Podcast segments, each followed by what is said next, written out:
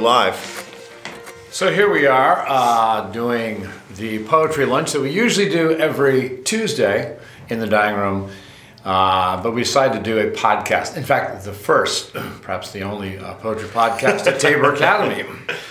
So what we usually do uh, in our poetry lunches is uh, Mr. Chaput and I read a poem that we've written, and then we critique each other's work.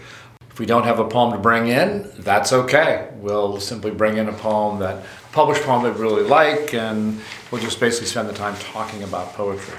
But today we have two fresh ones, as we say. And uh, Mr. Chaput, you want to go first? Sure.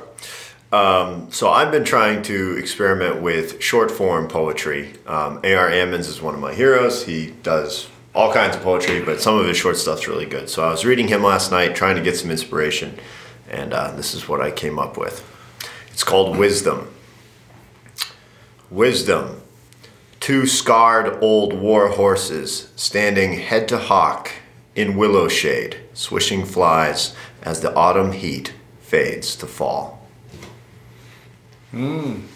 Can you read it one more time? Yeah, sure. Yes. Wisdom. Two scarred old war horses standing head to hock in willow shade, swishing flies as the autumn heat fades to fall. I like it a lot. There are many things I like about it. I like the way that you create the scene and you bring the reader in, um, beginning with just the overall image of the the old war horses being scarred. I like the alliteration on head to hock. That's really cool. Yeah, that was a.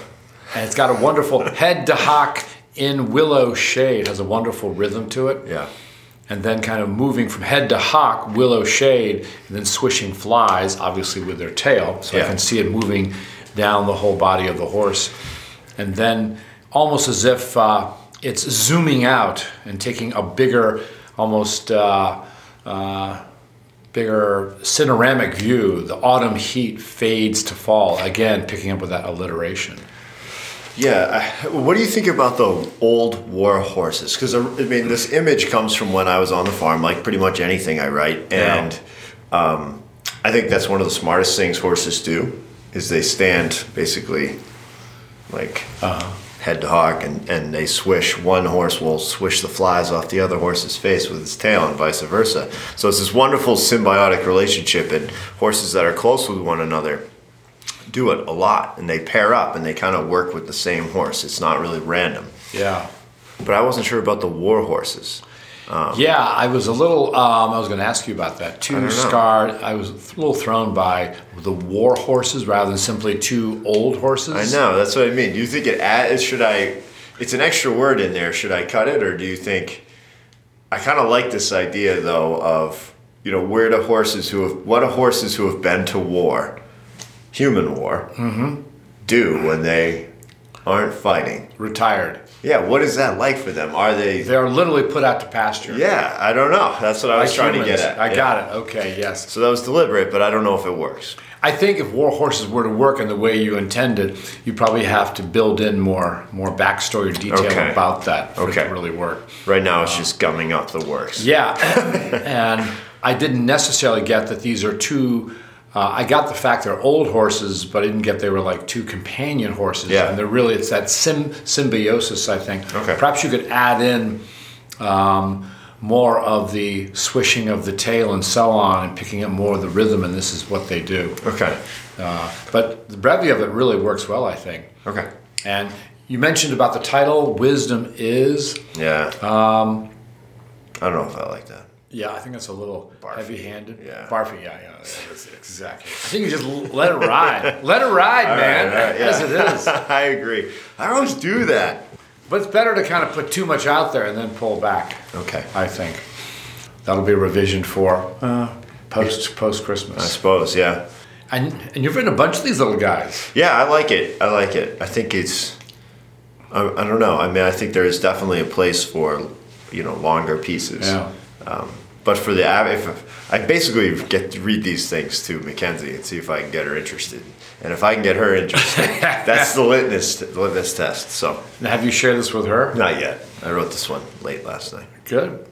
It works. You ought to do a whole collection of them. And I think that'd be cool. It would be, yes. Cool. All right. What do you got today? All All right. right. Well, thank you. I'll work on that. I'll get. I, I knew it that the warhorse thing seems forced, so I'll I'll either expand that or or tweak it. Well, it would work it, only if it had a larger Yeah. context of it, for sure. Okay. So this is a poem I wrote just a couple days ago. I've been reading the book uh, "The Body" by Bill Bryson. It's this. Uh, he calls it. Uh, I may have mentioned it to you. Yeah. The Body, um, a uh, an occupant's guide. And it's this, and it's this incredible um, encyclopedic Bill Bryson type wit journey into all the things that our body does for us. It's incredible. So one of the chapters I was reading was about um, being a vegan, vegetarian, meat eater, and so on, and uh, how the whole notion of calories came into being. And this 150 scientist believed heavily in um, eating a lot of meat. And his consumption of meat post World War II really kind of launched the whole, the whole American obsession with meat. Yes. And I referenced that in here. And then I did a little research about him and discovered he didn't have a happy end. So that comes into the poem. So here All it right, is. I'm excited. All right. Lying in bed, thinking about meat and owls. Read that a 50s scientist figured humans needed two pounds of meat daily to meet caloric needs. Tucked in a nearby pine, an owl hoots. He's thinking about meat too. a bunny, mouse, maybe a shrew. Easy to spot scurrying across the moon washed snow. This scientist had a massive stroke at 62, left him paralyzed. So much for the bacon, Italian subs, and ribeyes. There he is, lying in bed, staring up at the ceiling. Did he hear an owl calling him in the black of night? Did he want to be that owl, swooping through the attic of memories he can't unpack? Wow. Wow. So there That's it is. great. Yeah. I like the rhyme. The rhyme is awesome. This uh, where the shrew line. Yeah, thank you. Um, hoots and shrew. Mm-hmm. I mean, it's not an exact rhyme, but it's similar. And one thing I'm trying to do with my poetry is start at point A and go through other points and then end in a very different place. End in a very different place that the reader doesn't anticipate. Yeah.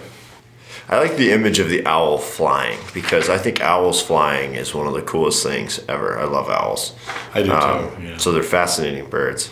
And actually, that night, uh, when I was reading that passage, an owl was actually hooting outside our window up in a pine. I'm wondering if we could make it. It's very narrative right now, and I think that's great. But I wonder if we could, um, if it could be. I don't know. This is kind of a random small thing, but tweak it a little bit, trim some of the fat off of it. No pun intended. Um, just to make it a little more efficient, and then from there you could really. It might sharpen the end. The conclusion at the end. Um, I don't. It, it felt like we had to kind of cover a lot of ground to get there, and I Right. wonder if we could get there a little faster. And the other thing I'm wondering yep, is if yep. you mess around, if when you do that, you kind of move it out of. The, it's in basically a paragraph. Um, kind of, it could be a Right, little exactly, yes. more like an owl swooping out of a tree, just like a tall. I hear what is cool. I, I like that idea. visual Yeah. image with the text to make it Yep. more um, accessible. But I love this idea, this thinking about meat. It's a really funny line. So I wonder if if you did it that way, you could then kind of isolate some of these lines. Yes. Lying in bed, thinking about meat and owls. And like Exactly. Yes. right, Right, now, like, some of the imagery gets lost No, you're right. in the paragraph. I would agree. Yes. Absolutely. Yeah. I love it though. So much for the bacon. So much for the bacon and the ribeyes. Yes. Exactly. That's that. So he obviously, yeah, he that the scientist.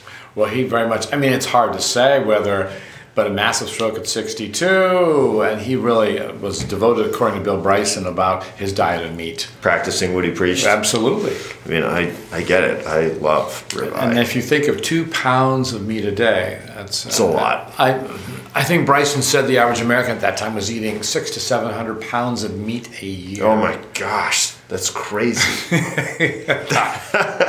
Yeah. that's insane.